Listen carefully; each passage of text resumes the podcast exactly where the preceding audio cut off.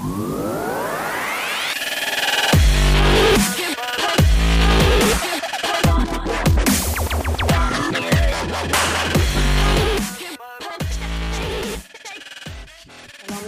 אתם על הבריף, עם אה, אריאלה דניאלי ודינה שובל, ואנחנו הפכנו את זה לסוג של מסורת ואימצנו את הזום כביתנו החדש, תרתי משמע, להקלטות הפודקאסט שלנו, והפעם בחרנו בחורה צעירה ומיוחדת מאוד, אה, בשם רומי אבידור, אה, שנראיין אותה היום, ורומי, למי שלא מכיר, היא הדירקטורית של קהילת קטליסט IL, שפועלת תחת המכון הישראלי לחדשנות. זו בעצם קהילה מקצועית ראשונה מסוגה שהמהות שלה היא לפתח את הידע המקצועי של מנהלי החדשנות בסקטור הציבורי והפרטי בישראל, ובקרוב גם בעולם, תכף נשמע על זה מרומי. בשנת 2018 רומי הייתה שותפה להקמה של הקהילה, שהיום כבר מונה למעלה מ-1,900 חברים, מתוכם 250 מנהלי חדשנות ומעל 90 אנשי מקצוע מהתחום. Uh, לפני שהגיעה למכון, רומי עבדה בפירמת BDO כיועצת לאחריות תאגידית וקיימות. אז היי רומי, איזה כיף שאת איתנו. שלום. אהלן. רזומה מרשים מאוד לבחורה בגילך. אני חייבת רגע להגיד משהו. אני, שידחו לי את רומי, ופגשתי אותה, ואני חושבת שזו אחת הפגישות שהייתי די בהלם מהאפיון הזה של דור ה-Z, אה, כי התיישבתי מולה וחשתי ברעיון עבודה שיש לך עשר דקות מאוד מדויקות, וגם אל תבלבלי לי את המוח, כי באמת, הזמן נורא יקר, ואני פשוט, הלסת שלי נפלה מהיכולת הזאת להיות מאוד מדויקת, מאוד רצינית, מאוד תכלס, אני לא, לא נתקלתי בתופעה כזאת מלא זמן. אז... אה, אני לא חושבת שזה קשור לדור, אני חושבת שזה הרבה גם רומי, אבל... אה, אני חושבת שזה... וואי, וואי, אפשר בעצם אה, לעזוב, אני יכולה, מה שנקרא, בעצם... אוקיי, מכאן אנחנו רק יורדים. רגע, רומי, אנחנו מתחילות גבוה, ומשם אנחנו... אני מוכנה להכל. טוב, אז בואי נתחיל קודם כל רגע בלספר בכלל על קטליסט IL, מה זה קטליסט IL, ספרי קצת למי שלא מכיר, מה המטרה של הקהילה הזאת, לשם מה היא הוקמה. אוקיי, okay, אז uh, באמת uh, כל מה שאמרת בפתיח, אז ככה מאוד באמת נותן את הבריף ככה הכללי על קטליסט. Um, ובאמת, um, המהות של קטליסט היא באמת קהילה מקצועית. זאת אומרת, פעם ראשונה תחת המכון הישראלי לחדשנות, יש קהילה שהיא מקצועית והיא לא קהילה נושאית.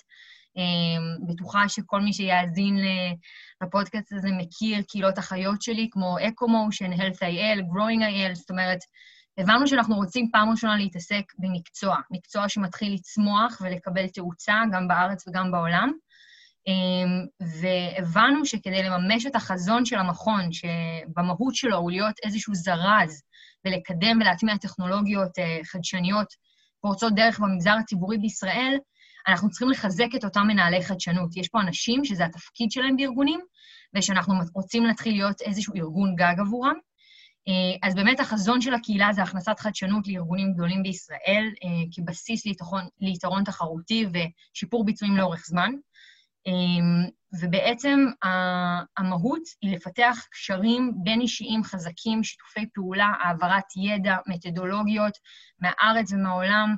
המון מתבסס על, על העברה של מקרי בוחן בין מנהלי חדשנות, בין מנכ"לים שונים, כי יש פה מקצוע חדש, שהוא עוד לא סדור, זאת אומרת, היום שכולם אומרים, אני CFO, אני CTO, כולם מאוד יודעים בערך על מה מדובר. היום כשמישהו אומר, אני מנהל חדשנות ב, מתחילות, אה, גם יש חיוך, גם יש סימני שאלה, וזה לא ברור. ואנחנו רצינו פה לשים איזשהו, מה שנקרא, לשים פה רגל ולהפוך את הדבר הזה לסדור ומובנה, אה, ובעצם להכשיר מנהלי חדשנות לעשות את זה טוב יותר. אמ, וזהו, עכשיו, קטליסט אייל מחוברת באמת בצורה ממש ישירה לחזון אה, של המכון, שעוסק בין היתר בלהכשיר אנשי מפתח בניהול חדשנות במטרה להגביר ולהכניס חדשנות לחברות וארגונים בישראל. אה, זה המהות של קטליסט, אה, גם החזון שלה ומה שהיא באה לעשות בו שינוי. אז אריאלה התחילה באיזשהו גילוי נאות עכשיו תורי.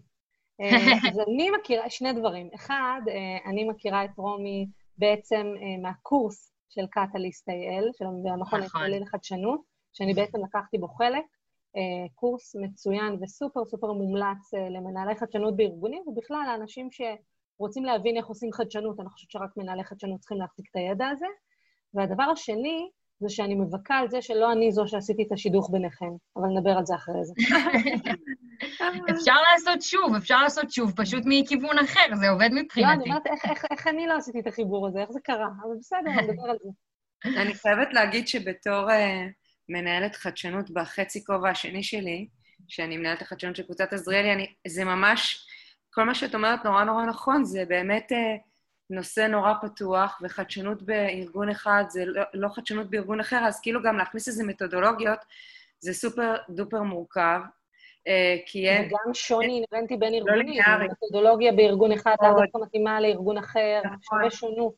ולכן יש לך אתגר כפול ומכופל, ואני, מאוד מעניין אותי לדבר רגע על, על הנושא הזה של ניהול קהילה, כי גם ניהול קהילה יש לזה, זה, זה רב גוני ויש לזה מיליון אה, אה, התייחסויות.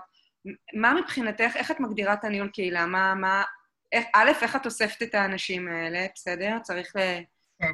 להבין, זה לא קל למצוא כל אחד ו... ואיך את מגייסת אותם, ו- ומה הצעת הערך, מה, איך, מה, איך את מנהלת את הקהילה הזאת, מה, מה היא נותנת לאותם מנהלים האלה, כי זה בעצם קול קורא פה, המטרה שלנו בסופו של דבר זה להרים לאנשים האלה ולהביא אותם גם לקהילה הזאת. ברור. טוב, אז נגעת פה בכמה נקודות, וכמו שאמרת בהתחלה, את מגיעה עם איזשהו זה, אני אעשה איזשהו סדר ו... תראי, הדבר הראשון שאת אומרת לי, מה, מה יש בלנהל קהילה, או מה, איך, איך אני רואה את זה מבחינתי, um, הדבר הראשון הוא לייצר ערך לאורך זמן לכמה שיותר שחקנים בו זמנית. זה איזושהי, איזושהי משוואה שהיא נשמעת כאילו מאוד פשוטה, אבל אם מפרקים את זה, מבינים שא', לייצר ערך לאורך זמן, זה מאתגר בטירוף, לכמה שחקנים בו זמנית עוד יותר, וכשיש ניגודים עוד יותר, וכו' וכו' וכו'.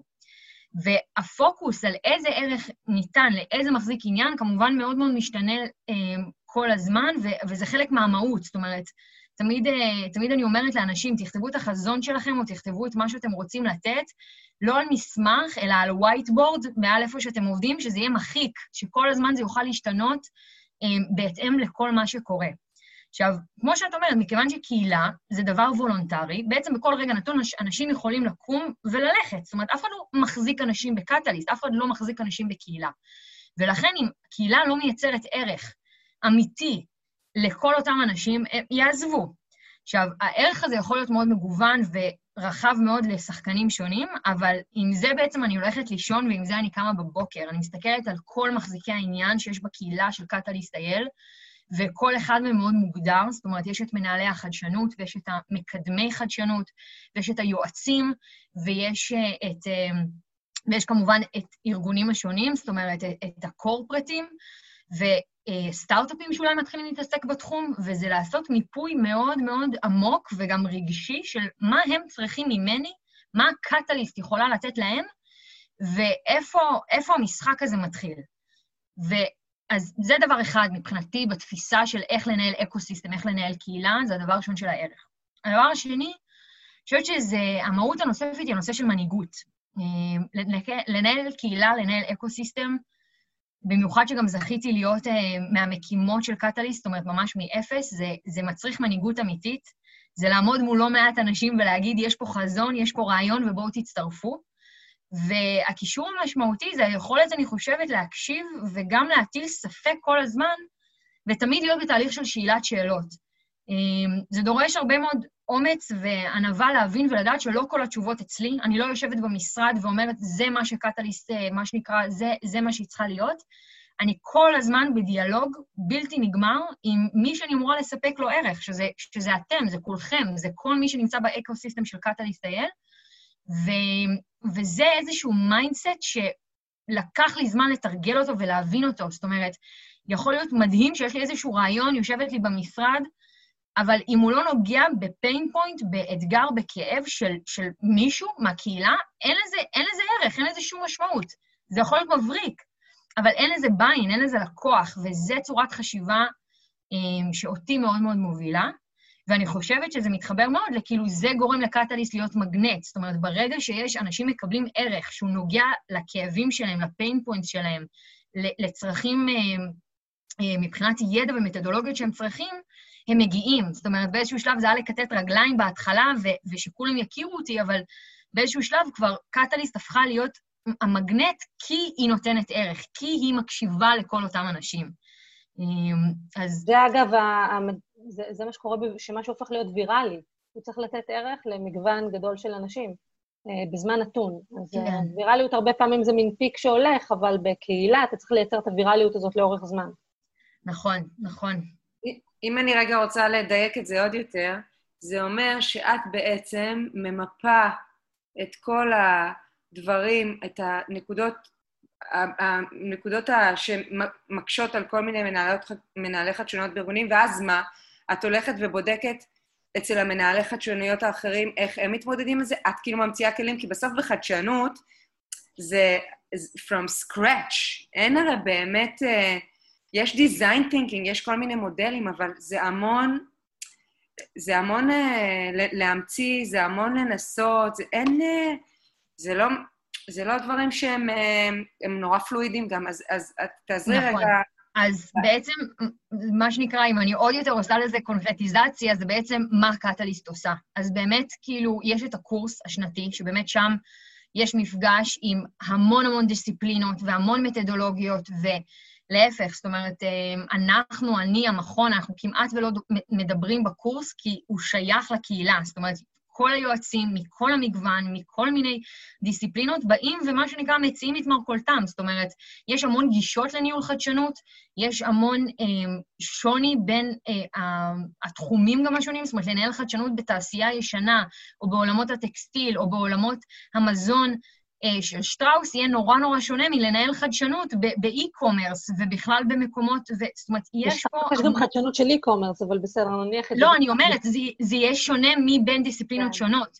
וזה מה שקטליסט מציעה. אני לא ממציאה מתודולוגיה, אני לא באה עם, עם ידע שלי, אני, התפקיד שלי הוא להיות uh, מה שנקרא חלון ראווה בלתי נגמר לאופציות. כן. וזה, וזה התפקיד שלי, וזה מתבטא בשכל חודש יש קטליסט קלאס, שזה כל חודש מתעסקים באיזשהו pain point אחר או באיזושהי שאלה שצפה ממנהלי חדשנות, וזה מה שנקרא הזמנה פתוחה, זה למנהלי חדשנות בלבד, קבוצות אינטימיות שבאמת אפשר להעביר ידע ולשאול שאלות וכזה. אמ, כל פעם עם איזשהו מוביל דעה, יועץ, יועצים מכל התחומים, שבאים ונותנים את מרכולתם, ובאים ונותנים את המשנה שלהם, ואו שלוקחים מזה משהו הביתה, או שאומרים, סליחה, לי זה לא מתאים. וגם זה מעולה, דרך אגב, כי זה חלק מאותו תהליך למידה בלתי נגמר. אמ, אז זה התפקיד שלי, אמ, להיות מה שנקרא הנותנת, המנגישה, המאפשרת.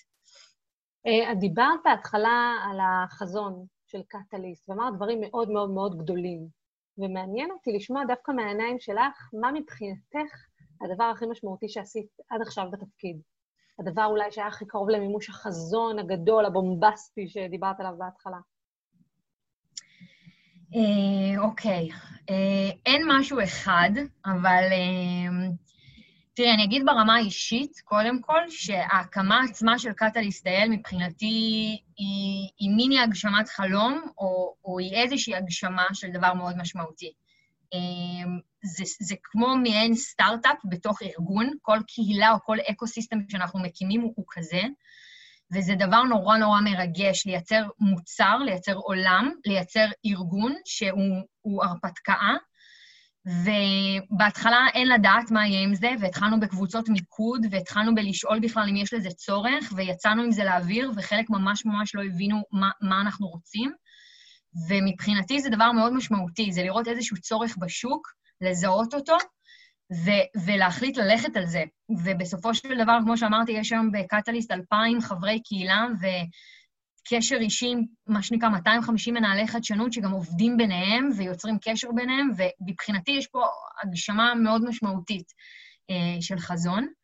אה, וברמה הפרקטית אני יכולה לספר, לשתף, שממש בקנה של קטליסט, ממש ממש עוד כמה שבועות אה, הולך לצאת, אה, הולכת להיות פלטפורמה אה, שהולכת לחבר בין מנהלי חדשנות, משהו שאין אותו בעולם, עוד לא, היה, עוד לא קיים, שהולכת לחבר בין מנהלי חדשנות על בסיס יכולות ועל בסיס ידע. זאת אומרת, אנחנו רגילים לעידן הטייטלים, להיות מחובר, אה, מה שנקרא, להתחבר בין מנהל חדשנות, כי יש לו אינוביישן בטייטל, אבל sorry, אה, אבל fuck טייטלים, אנחנו כל היום אנשים פה בהמצאות של טייטלים.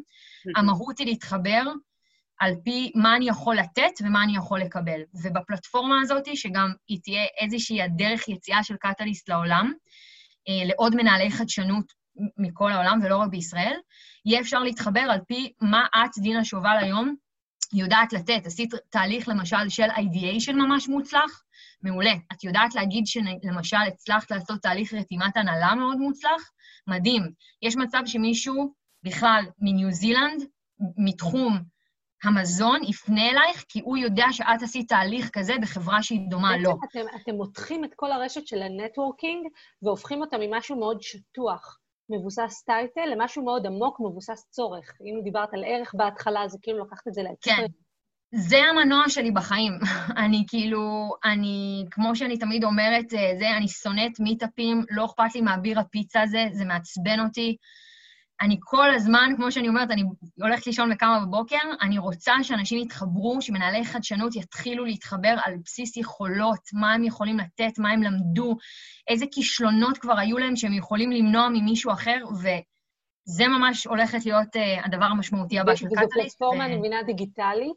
אה, כן, פלטפורמה דיגיטלית. חוצת גלובוס. כן. ומי בנה אותה? את יכולה לשתף קצת? כאילו, בטח, בטח. אה, השותפים שלי לפלטפורמה עצמה זה קליק, אה, חברת קליק, סטארט-אפ מהמם, שבעצם אה, תומך בפלטפורמה לניהול קהילות וניהול אקו-סיסטמים, גם פנים-ארגוני וגם, כמו נגיד למשל אני, שזה חוצה בעצם דיסציפלינות. וזה איזשהו פרויקט משותף שהתאבדנו עליו, וממש ממש בתקופה הקרובה מאוד. אני חושבת שיש לזה, אגב, פוטנציאל, אפשר לעשות לזה scale-up, לקחת את זה להרבה מאוד עולמות שהם לאו דווקא קשורים בחדשנות בכלל. נכון, נכון, אה, ולשם אנחנו הולכים, לשם העולם הולך, בהחלט, ו- וזהו, וזה משהו מאוד, אה, הלוואי שיהיה מאוד מאוד משמעותי וייתן המון המון ערך למנהלי חדשנות פה אצלנו וגם בעולם בסופו של דבר. מדהים, נשמע מרתק, ותרשמי אותנו לבטא. רשומות, רשומות. אני אשמח, אני בינתיים מחכה לכמה תשובות של אה, אנשים שפניתי להם דרך לינקדאין. את יודעת, עד היום, רצית נכון. מידע ממישהו, אז פנית אליו בלינקדאין, אבל uh, יש אנשים שיש להם עמוד מהמם בלינקדאין, אבל לא חוזרים אליך כי הם בכלל לא בפלטפורמה. אז uh, מישהו, הם שילמו כסף טוב שיעשו להם את זה, אבל הם לא חוזרים. אז הנה, על זה ננסה, זה ננסה. לנצל את השירות הזה בחפץ לב. תגידי, אני חייבת לשאול את השאלה הזאת. כמו שאני חטפתי הלם מזה שאת כזאת צעירה כזאת אסרטיבית ויודעת מה את רוצה. איך אה, מתייחסים על זה, לעובדה שאת נפגשת עם אנשים, את באה, את נכנסת לחדר ואת באה לעשות שינוי רדיקלי, את לא באה לשחק משחקים, את מאוד ברורה, וזה... את מרגישה שיש התייחסות לגיל שלך, את מרגישה שיש התנהגות שונה, נגיד, בסטארט-אפים הייטק, שאת כאילו מדברת, את בחור גיל שלהם, אז כאילו זה סבבה והכל נראה טוב, לעומת ארגונים שהם יותר כבדים ומיושנים, ואז מי זאת החמודה הזאת ש... אוקיי, שמענו אותך. יש, יש דעות קדומות כאלה? זה אמיתי? איך את מגיבה לדברים כאלה?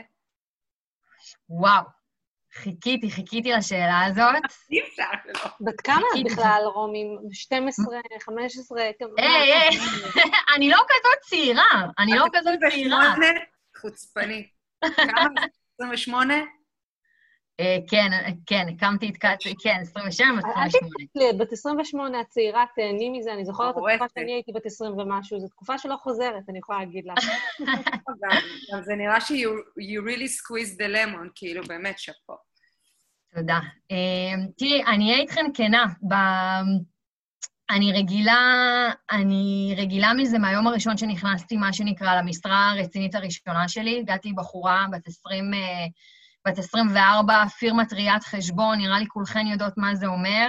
אה, לא ליפול פה, מה שנקרא, לאובר סטריאוטיפים, אבל אה, בדיוק מה שאתן מחייכות וחושבות, אז בדיוק מה שהקהל אה, גם בעצמו עכשיו חושב.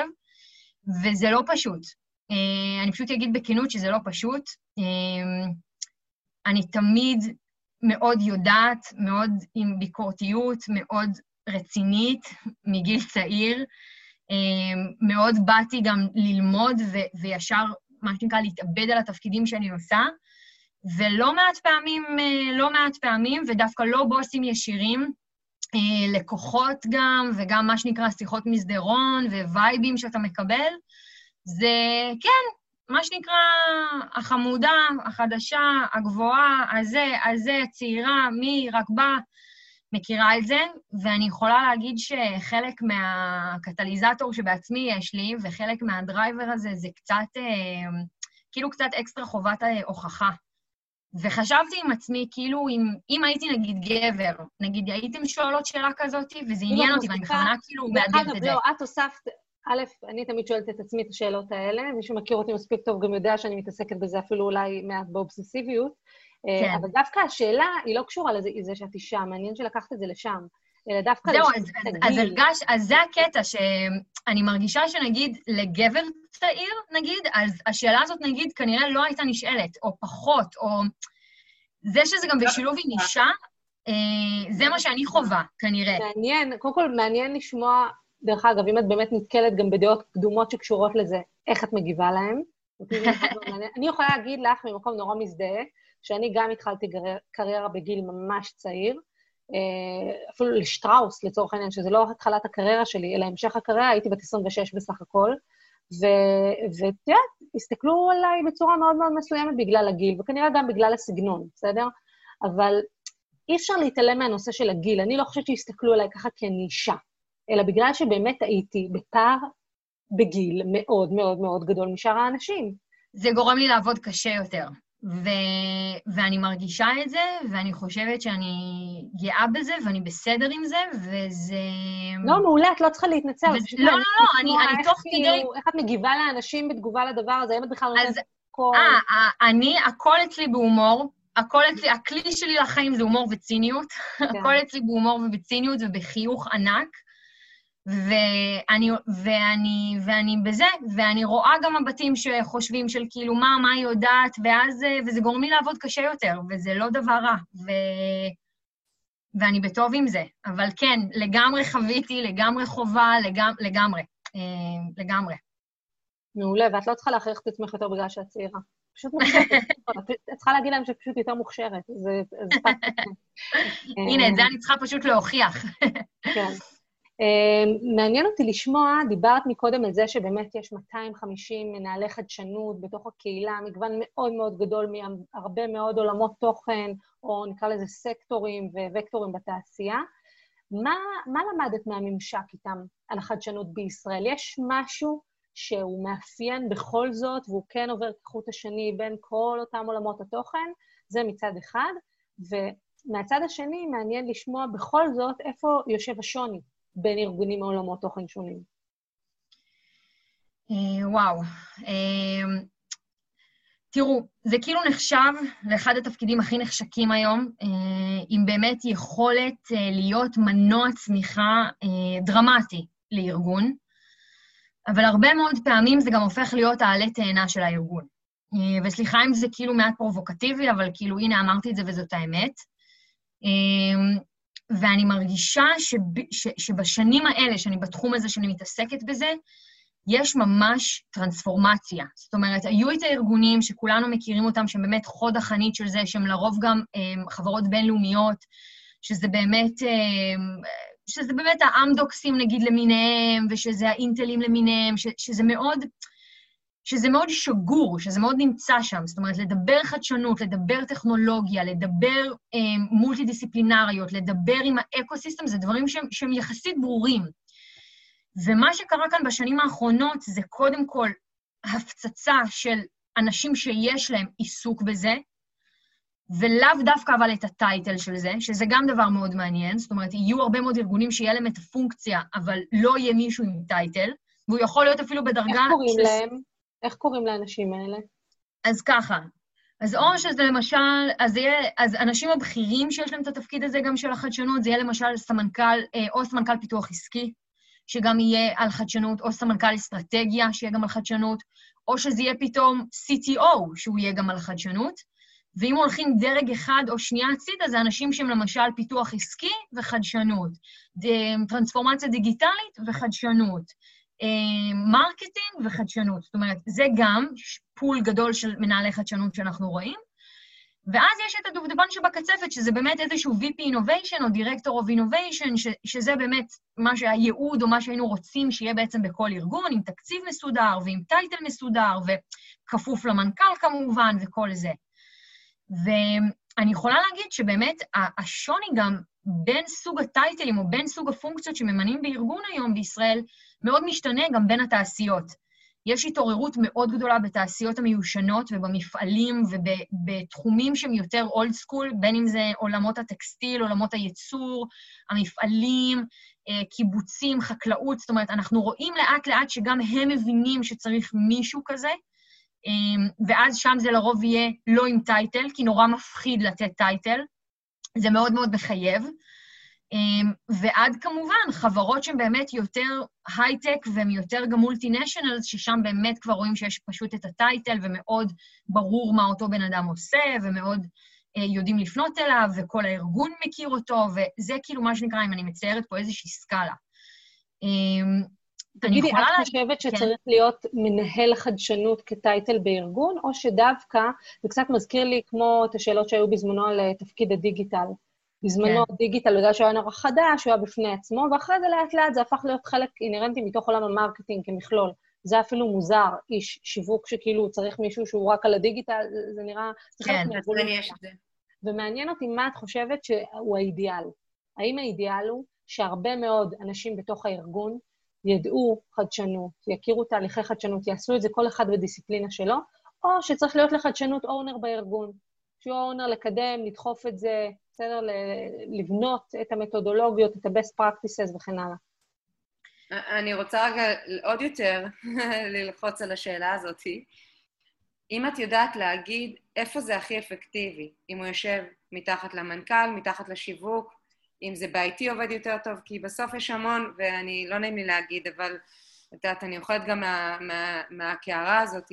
אני מרגישה שהמון מנהלי חדשנות, לא, זה לא זז. כאילו, זה המון מאבקים בתוך הבית, כי בסוף זה ענייני שליטה, וכאילו, לפעמים זה מאוד קשה שהרעיון בא ממנהל חדשנות, ובסוף האימפלמנטציה הוא לא שלו. כל נותני, כל שירותי המטה, בבעיה שלהם, הרבה פעמים נתקלים בקושי הזה. ברור. כי לא תמיד התקציבים אצלם, אתם, יש כאילו את כל הנושא הזה. אז, אז השאלה באמת, אני לוקחת את מה שדינה אומרת ומנסה שנייה להסתכל עוד יותר, זה כי את חושבת שיש פורמט שבו זה יכול להצליח? כאילו, אני חושבת, לדעתי, מה שדינה ניסתה להגיד, ואני גם חושבת כמו דינה, שעדיף שכולם יתעסקו בזה, כי כאילו ככל שהשריר הזה יותר עובד, ככה זה שיטת עבודה שהיא לא קוראים לה חדשנות, היא חלק מהעבודה השוטפת. אמ, אבל אה, זה לא קורה ככה. לא, פשוט חדשנות, הזה... אין, לו, אין לו דיסציפלינה באמת. חדשנות זה מין דבר כללי, שיש כן, לו לא. הרבה, הרבה דרכים לקדם דברים מהמקום שהם נמצאים היום, ולקחת דברים לצעד הבא. וצריך נכון. לקרוא, בעיניי, צריך לשבת בכל אחד מהמקומות, אבל למה, למה אמרנו למה דעתנו? רציתי לשמוע מה היא חושבת. תראו, התשובה שלי היא, היא יש, לי, יש לי כמובן את הדעה שלי, אבל היא לא חד משמעית, כי היא קשורה בצורה, היא בקורלציה מושלמת לבשלות הארגונית, ואי אפשר משהו אחר. אי אפשר לכפות על ארגון מבנה של איפה אותו מנהל חדשנות או איפה הפונקציה הזאת יושבת, לא בהתייחס לצורת הארגון, לתרבות הארגון ולבשלות שלו להכיל בכלל את הדבר הזה שנקרא חדשנות. אז זה כאילו איזשהו disclaimer ראשון שחייבים להתייחס אליו. וזה לא משנה גם אם הוא יהפכו אותו למלך הארגון, אם, אם יש התנגדות ואף אחד בכלל לא רוצה את זה, זה לא משנה שנתנו לו גם אה, מיליארדים, ו, זאת אומרת, זה לא יעבוד. לפי דעתי ומבחינתי, והדברים שאני רואה גם בארץ וגם בעולם, חייב להיות אונר בארגון, חייב להיות אונר בארגון, שחייב לשבת תחת מנכ"ל, מנכ"ל שרוצה את זה הכי הכי בעולם, שמבין שחייב לתת לזה שורת תקציב ייעודית, גם אם זה, גם אם זה חצי מיליון שקל מבחינתי, ל, ל, רק אה, לתמריצים או לפיילוט או לבחינות אה, היתכנות, זה חייב לקבל שורת תקציב. המנכ"ל והנהלה צריכים להיות מיושרים על זה ורוצים את זה ועם תשוקה לזה. ומעבר שיש אונר, שהוא אמור להיות המנהיג של זה, שאלתם, את יודעת, מה, מה זה להוביל קהילה, אז, אז גם להוביל חדשנות זה, זה תפקיד בעיניי המון המון של אישיות ושל מנהיגות, ואז יורדים לפרקטיקה שאומרת שחייב בכל יחידה עסקית מבחינתי שיהיה אונר לתחום הזה גם, שיש לו קשר ישיר עם, עם, עם מי שמתעסק בחדשנות ברמה הכלל-ארגונית. זאת אומרת שכל יחידה עסקית לא פתאום, אה, איזה קטע, הם רוצים מאיתנו משהו, צריכים מאיתנו משהו, אנחנו לא רוצים, אנחנו כן רוצים, כן משחררים, לא משחררים, לא, ממש לא. יש שם מישהו שהוא מה שנקרא האדבוקט של זה, ושרוצה את זה, ושמבין את הערך של זה, ושעובד ביחד עם, עם, עם אותו מנהל חדשנות. וכמובן, ברגע שיש לזה בחטיבות, אה, זה מחלחל למטה, ולגמרי כל הארגון צריך להכיר את זה, ולגמרי כל הארגון צריך לדבר את זה, מחברת ההחזקה ועד אה, מה שנקרא הדירקטוריון. אבל החלום הזה שכולם יהיו בחדשנות ושלא נצטרך לזה בן אדם ושזה יהיה כאילו במים של כולנו, זה, זה רמת בשלות כבר של ארגון מאוד מאוד גבוהה.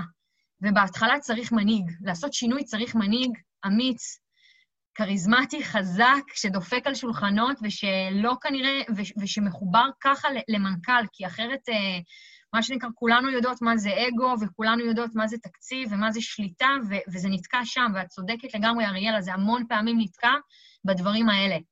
אה, ואני יכולה להגיד שבחברות לא ישראליות, שמה שנקרא היררכיה זה היררכיה וחוק זה חוק, ו, ומה שנקרא לידר זה לידר, לא יוצאים לפועל עם שום דבר, אם אין ownership, מבחינת תקציב ומבחינת גם בן אדם אופרטיבי, בתוך יחידה עסקית שאמורה בסופו של דבר להביא את התהליך. לא יוצאים לדרך. לגמרי. ואם היחידה לא מעוניינת, מעולה, לא תהיה חדשנות. אז נעבור ליחידה אחרת, נדפוק על הדלת של ה-HR ונגיד לו, שלום, אני רוצה לעשות חדשנות ב-HR. יש לי א', ב', ג' רעיונות, את איתי? כן, אני איתך. מעולה. יש לך לתת לי לזה בן אדם? מדהים. יש לך לתת לי לזה תקציב? לא, לא נראה לי. מעולה, נקסט. וככה עוברים בין כל היחידות עד שיש בעצם את הרתימה של כן, ומשם זה כדור שלג מטורף. אה, אבל, אבל זאת, זו, זו הדעה שלי, וזה גם מה שאני רואה אה, ככה across the board מבחינת גם חברות בינלאומיות וגם פה בארץ. אה, טוב, תשובה מנומקת היטב. אבל הקורונה, וואי, כאילו, אנחנו ברגע מכונן, כולם באקסלרטורים של חדשנות, כולם עושים, דבר אל האי-קומרס, כולם בפאניקה. כן. או כי זה משתק גם, אין לדעת, אבל בדיוק, זה אבל... זו תקופה של חדשנות על סטרואידים כזה. משהו. Um, תגידי, זה שינה לך את החיים? זה, זה משפיע לך על העבודה? את רואה... איך את רואה את זה? את, את רואה ענפים שפתאום התעוררו על החיים שלהם ואומרים, רומי, תעזרי לי? יש התעוררות מאוד מאוד מעניינת בנושא של חיבורים, שזה נורא מעניין. אה, אני מקווה שהוא לא יהרוג אותי, אבל אה, השבוע היה לי שיחה עם אה, מנהל החדשנות של טמבור, שזה לא הטייטל שלו. אדם מופלא ומקסים, שעושה דברים מדהימים גם בתחום של חיבור בין חדשנות לקיימות ומניע תהליכים באמת מהממים. ו- ובדיוק דיברנו על זה, שהקורונה הייתה, היא עשתה כל מיני דברים, גם ברמה האישית לכל אחד מאיתנו, וגם ברמה של ההסתכלות פתאום של הארגון, של מה בעצם השרידות שלו ומה בעצם הערך שהוא נותן. זאת אומרת, אם הייתי רגיל לסט מוצרים מסוים ולייצר במקום מסוים, וסגרו לי עכשיו אופציה לייצור, ואני כבר לא יכול לייבא, או אני לא יכול לייצא, ואני פה בישראל ויש פה תעשייה מסוימת, מה ההתייחסות שלי לזה? זאת אומרת, מה, מה הולך להשתנות? זאת אומרת, אני חושבת שזה, היה, שזה איזשהו משבר נורא נורא טוב לחברות שעובדות uh, כבר עשרות שנים, אם לא חברות מסורתיות שקיימות כבר יותר, וגם חדשות כמובן, לעשות איזשהו סטופ של כאילו, רגע, מה, מה אנחנו נותנות? מה הערך? מה, אנחנו, מה מצופה מאיתנו? זאת אומרת, הלקוחות שלנו, יש להם צרכים אולי חדשים שאני צריך לספק אותם עכשיו? ואיזה הזדמנות, שזה האנשים, זה, זה הטוב שבדוגמה של איזה הזדמנות יש לי שאני יכול למנף מתוך הדבר הזה. זאת אומרת, איזה נכסים ברמה של משאבים או של קשרים עסקיים ומסחריים יש לי שאני יכול למנף לדברים אחרים. אמ, שוק הנדל"ן משתנה לחלוטין. כל האנשים שמתעסקים בתחום הזה, בואו נראה איך מוציאים מזה משהו. האם אנחנו חוברים לשיתופי פעולה שונים? האם אנחנו בכלל מסתכלים פנימה הביתה ואומרים, האם הערך שאנחנו עכשיו נותנים ממשיך להיות רלוונטי? זאת אומרת, זו תקופה של שאלת שאלות, גם אישית וגם, וגם עסקית ו- ואופרטיב ואסטרטגית, ושבעיניי היא נורא נורא חשובה. כאילו, אנחנו רגילים, מה שנקרא, לרוץ, אינרציה, לייצר, לייצר, לייצר, לעשות, אבל כאילו, טרפו פה את כל הקלפים. רומי, את אומרת משהו אבל מאוד מעניין. את אומרת שדווקא בתקופה של הקורונה, שכפתה על כולנו ריחוק וניתוק חברתי, דווקא אנשים מחפשים את השותפויות, את החיבורים, את הביחד, לגמרי. את האחד ועוד אחד שווה שלוש, אפילו הרבה יותר ממה שחיפשו לפני.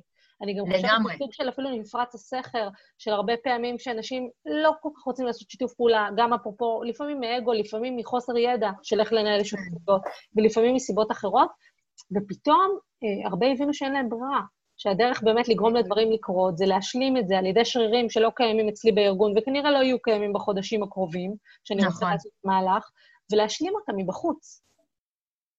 אני מסכימה לגמרי.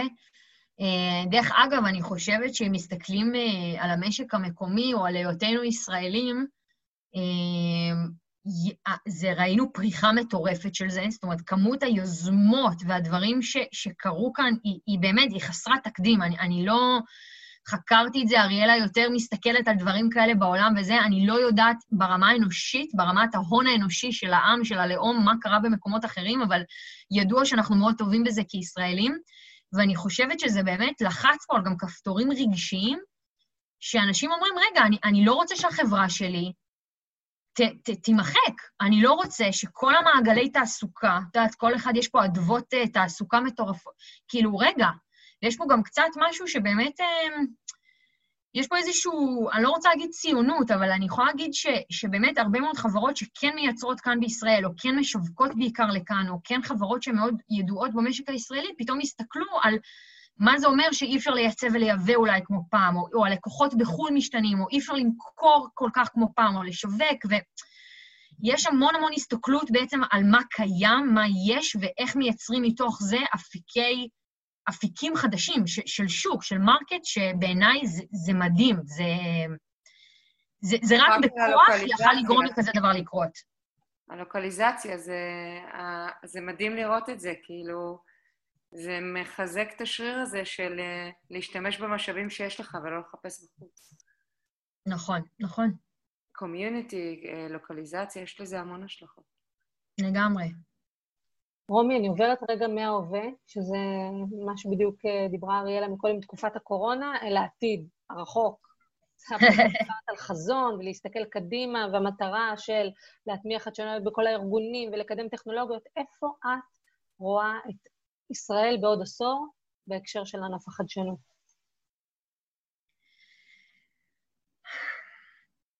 תראי, אני חושבת, ו... כשאני מסתכלת קדימה ותמיד העיניים ממשיכות להיות אה, נשואות לכאן בתור אה, מה שנקרא startup nation, אותי זה כבר לא משכנע. מבחינתי, כאילו, מה שנקרא, רכבנו על הגל הזה יופי, רכבנו על הגל הזה מדהים. מיצינו, מה שנקרא, הגל עבר. כן, מיצינו. אה, לא סתם מדברים אה, על תעשיית ההייטק והחדשנות בישראל, אה, שבוא נגיד המספרים או היתרון התחרותי שלה בעולם לעומת ה valley או לעומת כל מיני מקומות אחרים, היא לא כזאת ענקית כבר כמו שהיא הייתה פעם. עכשיו, אני לא רוצה להיות כאילו מה שנקרא משביתת שמחות, אבל כן צריך להבין איפה אנחנו הלאה. ואני מאוד מאוד הייתי רוצה, ואני תמיד אומרת את זה בהרצאות או בכל מיני הזדמנויות, שהייתי נורא רוצה שנהפוך להיות ממה שנקרא startup nation ל implementation nation. וכדי להפוך להיות implementation nation, שזה השלב הכי קשה בחדשנות, זה להגיע לאימפלימנטציה ול scale ובאמת ההטמעה, אמ, זה להבין ששם, שבמקטע הזה של ניהול חדשנות צריך לשים שם את התשומות וצריך ללמוד איך לעשות את זה ואת הסבלנות של זה ואת המשאבים של זה, והייתי נורא נורא רוצה, וזה באמת מתחבר גם לחזון של המכון, ומאוד מחוברת לזה, זה שישראל תהפוך להיות על אמת, אבל על אמת, beta site אמיתי לניסוי של טכנולוגיות. זאת אומרת שבין אם זה ארגוני הבריאות, שזה כבר Health.il עושים עבודה מדהימה, ובין אם זה בתי הספר ובחינוך כאן, שלומדים פה עדיין כמו בימי המנדט, ובין אם זה בכבישים שלנו, ובין אם זה בחקלאות ובתעשייה המסורתית, ובמפעלים שעוד יש כאן, שבעיניי לגמרי וסופר סופר קריטי לשמר אותם, והקורונה נראה לי עוד יותר הוכיחה את זה, שאי אפשר למחוק פה את כל התעשייה, זה לראות איך כל אותם גורמים מצליחים, דיברנו פה על שרירים, לתרגל את השריר הזה, לעבוד עם סטארט-אפים, לעבוד בשיתופי פעולה, לעבוד עם, עם מתחרים, לעבוד עם חברות קטנות. אני חושבת. זה יגרום לישראל להמשיך להיות אותו, אותו אור, מבחינת לא רק אנחנו יודעים להמציא, ואנחנו לא רק מובילאיי ווייז, אנחנו גם יודעים להטמיע. וזה הדבר הכי קשה, ובעיניי המלחמה במרכאות הכי, כאילו, מה שנקרא, שווה להילחם אותה, כי, כי זה מה שיגרום לישראל גם להיות מה שהיא בשנים הקרובות. ואני חושבת שפה לישראל יש את יתרון הקוטן, תמיד מדברים יתרון הגודל, יש גם יתרון הקוטן, אה, שהוא נורא נורא משמעותי. זה שסטארט-אפ בשעה יכול להגיע לאיזשהו בית חולים ולעשות שם איזשהו test case, או שיש פה אפשרות לייצר clusterים בין מפעלים, כי יש פה, אין מה לעשות, מרחקים גיאוגרפיים שהם, שהם די בדיחה, זה דבר מדהים שאין אותו, אין אותו בארצות הברית ואין אותו באירופה, וצריך לנצל את זה. הקרבה האנושית, הישראליות, מה שנקרא, שכולנו יודעים מהי, חייבת כולה להתנקז למאמץ הזה, כי אחרת, אה, בכנות אני אומרת, אני לא יודעת עוד כמה זמן הגל הזה של ה startup nation אה, יהיה רלוונטי. ואני חושבת שלמען באמת עתיד טוב יותר ומקיים, אנחנו חייבים להתחיל להצטיין גם בזה. ו- וזאת השאיפה, זה החזון, זה, זה מה שהייתי מאחלת לתחום הזה לגמרי. מכיוון ש... Uh, I'll say amen to that. Um, כאילו. לא, באמת, את אה, לא גרם, כאילו גרמת לי לחשוב על כל העניין הזה של הגודל, לא חשבתי על זה ככה, זה באמת גישה מאוד מעניינת. אני רוצה לשאול אותך שאלה, מכיוון שאת עוף מוזר בענף שלך בכלל, ואת בענף שהוא מוזר, יש איזושהי קולגה, מישהו שאת אומרת, שאת רוצה לפרגן לו, שאת אומרת, אני לומדת ממנו מלא, הוא מהווה עבורי השראה, יש כזה דבר? או את אוטודידקטית הכל מעצמך? לא, לא. גם אוטודידקט, הוא צריך לבד להגיע לחומרים, ואת החומרים הוא לא... כן, הם לא אוטודידקט הוא שואב מאנשים אחרים לא שהפיצו כן. את הבשורה. לגמרי. אמ, זה קצת כמו פינת הדשים, שלא נעים כאילו לפספס בדשים. כן. אבל אני אגיד משהו מאוד משמעותי שככה מחבר אותנו למה שאמרתי בהתחלה, ש... מישהו מאוד, אה, הוא נהיה כבר חבר מאוד מאוד טוב, אה, הוא התחיל בתור אה, מישהו שהבאתי להרצאת סוף באמת במחזור הראשון של הקורס מנהלי חדשנות, קוראים לו שחר לארי, והוא הפך להיות חבר מאוד מאוד טוב, והוא מנטור. חשבתי שתגידי את זה. באמת? כן. לא, הוא עלה לי עכשיו, רגשית כאילו, פתאום הוא עלה. ויום אחד הוא הסתכל לי בעיניים, ובאתי אליו עם איזושהי דילמה מאוד גדולה לגבי מה לעשות וזה וזה, ואז הוא אמר לי, תקשיבי, כל עוד את פתוחה ולא באה עם um, assumptions, ולא באה עם uh, עקרונות, ולא באה עם אגו, ואת על אמת, אבל על אמת על אמת פתוחה, בהקשבה אמיתית, כל התשובות וכל הידע וכל מה שאת צריכה לעשות כדי לממש את עצמך ואת מה שאת רוצה, יהיה קיים. וזה נשמע כאילו מאוד אה, פילוסופי כזה אולי, אבל אני בתור בחורה מאוד מאוד אופרטיבית ופרקטית, לקחתי את זה, ואני מנהלת שיחות שבועיות עם מנהלי חדשנות כל שבוע, כל שבוע, אני עושה כל פעם טה-טה-טה-טה-טה, כמו שכזה, אה, כמו בוחר אוטומטי כזה, ואני עושה צ'ק אין, ואני שואלת, ואני מתעניינת, ו- ו- וזה הידע שלי. אתם, מנהלי החדש... כאילו, זה הידע שלי, זה, זה המנוע, זה, זה לכם הפרגון. זאת אומרת, הקהילה הזאת, קטליסט, לא הייתה מגיעה ולא הייתה מצליחה לייצר ערך בלי, בלי הכאילו חיבוק בחזרה והרצון לשתף ידע ולשתף בצורה נורא נורא כנה את הדברים גם שלא עובדים, והדברים הקשים, לי זה נותן את, את כל המוטיבציה והכוח בעולם לעשות את מה שאני עושה, וזה איזשהו, לי עכשיו קצת הזדמנות כזאת להגיד תודה ענקית לקהילה הזאת, לכם, כי זה לא היה קורה בלעדיכם, ואני חושבת שיש פה איזשהו קשר מאוד מאוד מיוחד בין uh, אני, שאני כאילו של כולם,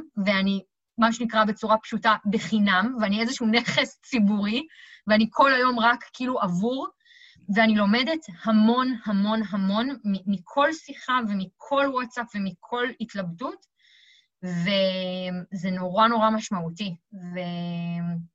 וזהו, יצא לי קצת כאילו אה, אוסקר כזה, אבל זה בא מהלב עכשיו. The כאילו winner זה... is. כן, כן, אבל אה, לגמרי זה מה שאני מרגישה, ואני מאוד מאוד עומדת מאחורי זה, וזה שיעור נורא יפה גם לחיים, להיות אה, באיזושהי הקשבה אה, מאוד אמיתית וכנה. אז... כן. טוב, אז אמרנו, הספקת המון בעשור הזה, בין ה-20 ל-30 שאפילו עוד לא אה, הגיע. איפה תהיי בעוד עשר שנים? וואי, וואי, וואי. אה, את יודעת שאומרים שכשאומרים בקול, איפה תהיי בעוד עשר שנים, זה גם יהיה חייב לקרות אחרי זה, וזה מה שטוב בלהגיד את זה בקול. נכון, ועוד, ועוד בפני שתי נשים שאני כל כך אוהבת ומעריכה, ועוד בפני כל מיני אנשים שזה. אמ, אני רוצה לעשות מלא מלא טוב. אני לא יודעת איך, אני לא יודעת באיזה מסגרת, אני יודעת ש...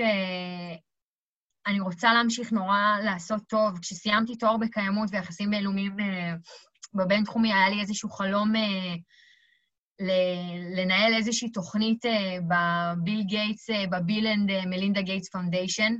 אמרתי, כל הערכים שלי, כל מה שאני רוצה בחיים, נמצא ב foundation הזה, ואני רוצה לנהל שם משהו ולעשות שם משהו. אני לא יודעת כאילו פרקטית להגיד מה, אבל אני יודעת שאני אנהל, ואני יודעת שאני רוצה לעשות מלא מלא טוב. ואנרגיה, קיימות, חדשנות, חינוך, חיבורים, ש... לא יודעת, אבל זה יהיה, זה יהיה כזה. זאת אומרת, דברים שהם פחות בצד הביזנס, הם יכולים להיות חלק מביזנס, אבל הם, הם הכי ביזנס. אבל לא, אני אומרת, המהות שלהם היא לא שורת רווח, אני אומרת, אלא המהות שלהם היא לעשות כל מיני דברים אחרים שהם בשביל, ה, נקרא לזה, ההילה שמסביב לחברה, למותג, הפרפס, הפרפס של החברה, כאילו, לשבת על זה. אני מאמינה ב triple bottom line, מה שנקרא, אין bottom line אחד. אנחנו כבר מבינים את הערך של לא רק להיות חברה של bottom line אחד, ואני לגמרי שם. זה יהיה לגמרי לגמרי super super business וגם super super doing uh, good. זה לגמרי מתחבר, זה לגמרי תומך אחד בשני, ואני הבנתי בגיל מאוד מאוד צעיר, uh, ברמה של יסודי, כאילו, אני בחורה עם המון ערכים וחוש צדק כזה, uh, אני חייבת להיות מחוברת למה שאני עושה. אם אני לא מחוברת ואני לא רואה בזה ערך ומהות ומשמעות, אני לא שם. Uh, ואני חושבת שכנראה זה ימשיך להיות המנוע שלי, ואני מקווה שזה יוביל אותי לדברים גדולים. זה המנוע הכי חזק להצלחה, רומי. אז, אה, אז, אז זאת אני, זה מה שיש אצלי. טוב, אז אה, וואו, קודם כל מהמם, וזה גם כיף כל כך לשמוע בחורה שהיא ערכית ובאמת מונעת מתוך ערכים ורצון לעשות טוב, מרגישים את זה גם היום, בתפקיד הנוכחי שלך מאוד חזק. אני אומרת את זה גם כמי שראתה אותך עוד אז בקורס. ממש בתחילת הדרך שלך שם, לדעתי. נכון, נכון, נכון, ממש. זה מדהים, וגם לראות את ההתפתחות שלך. וזה כיף, כיף להסתכל מהצד וזה. אה, נגמר לנו הזמן, למרות ש... אני מרגישה שיכולנו להמשיך עוד שעה לפחות. נכון. אה, היה לנו מרתק לשמוע ממך, yeah. ואני חושבת שכולנו עוד נמשיך לשמוע גם ממך ועלייך. אה, אז כיף שהגעת, ועד כאן הבריף להפעם. כמו תמיד אפשר למצוא אותנו בבלוג הבריף ולהירשם לניוזלטר, וכמובן באפליקציות הפודקאסטים המובילות. נתראה בפרק הבא. ביי. תודה, רומי. ביי, להתראות.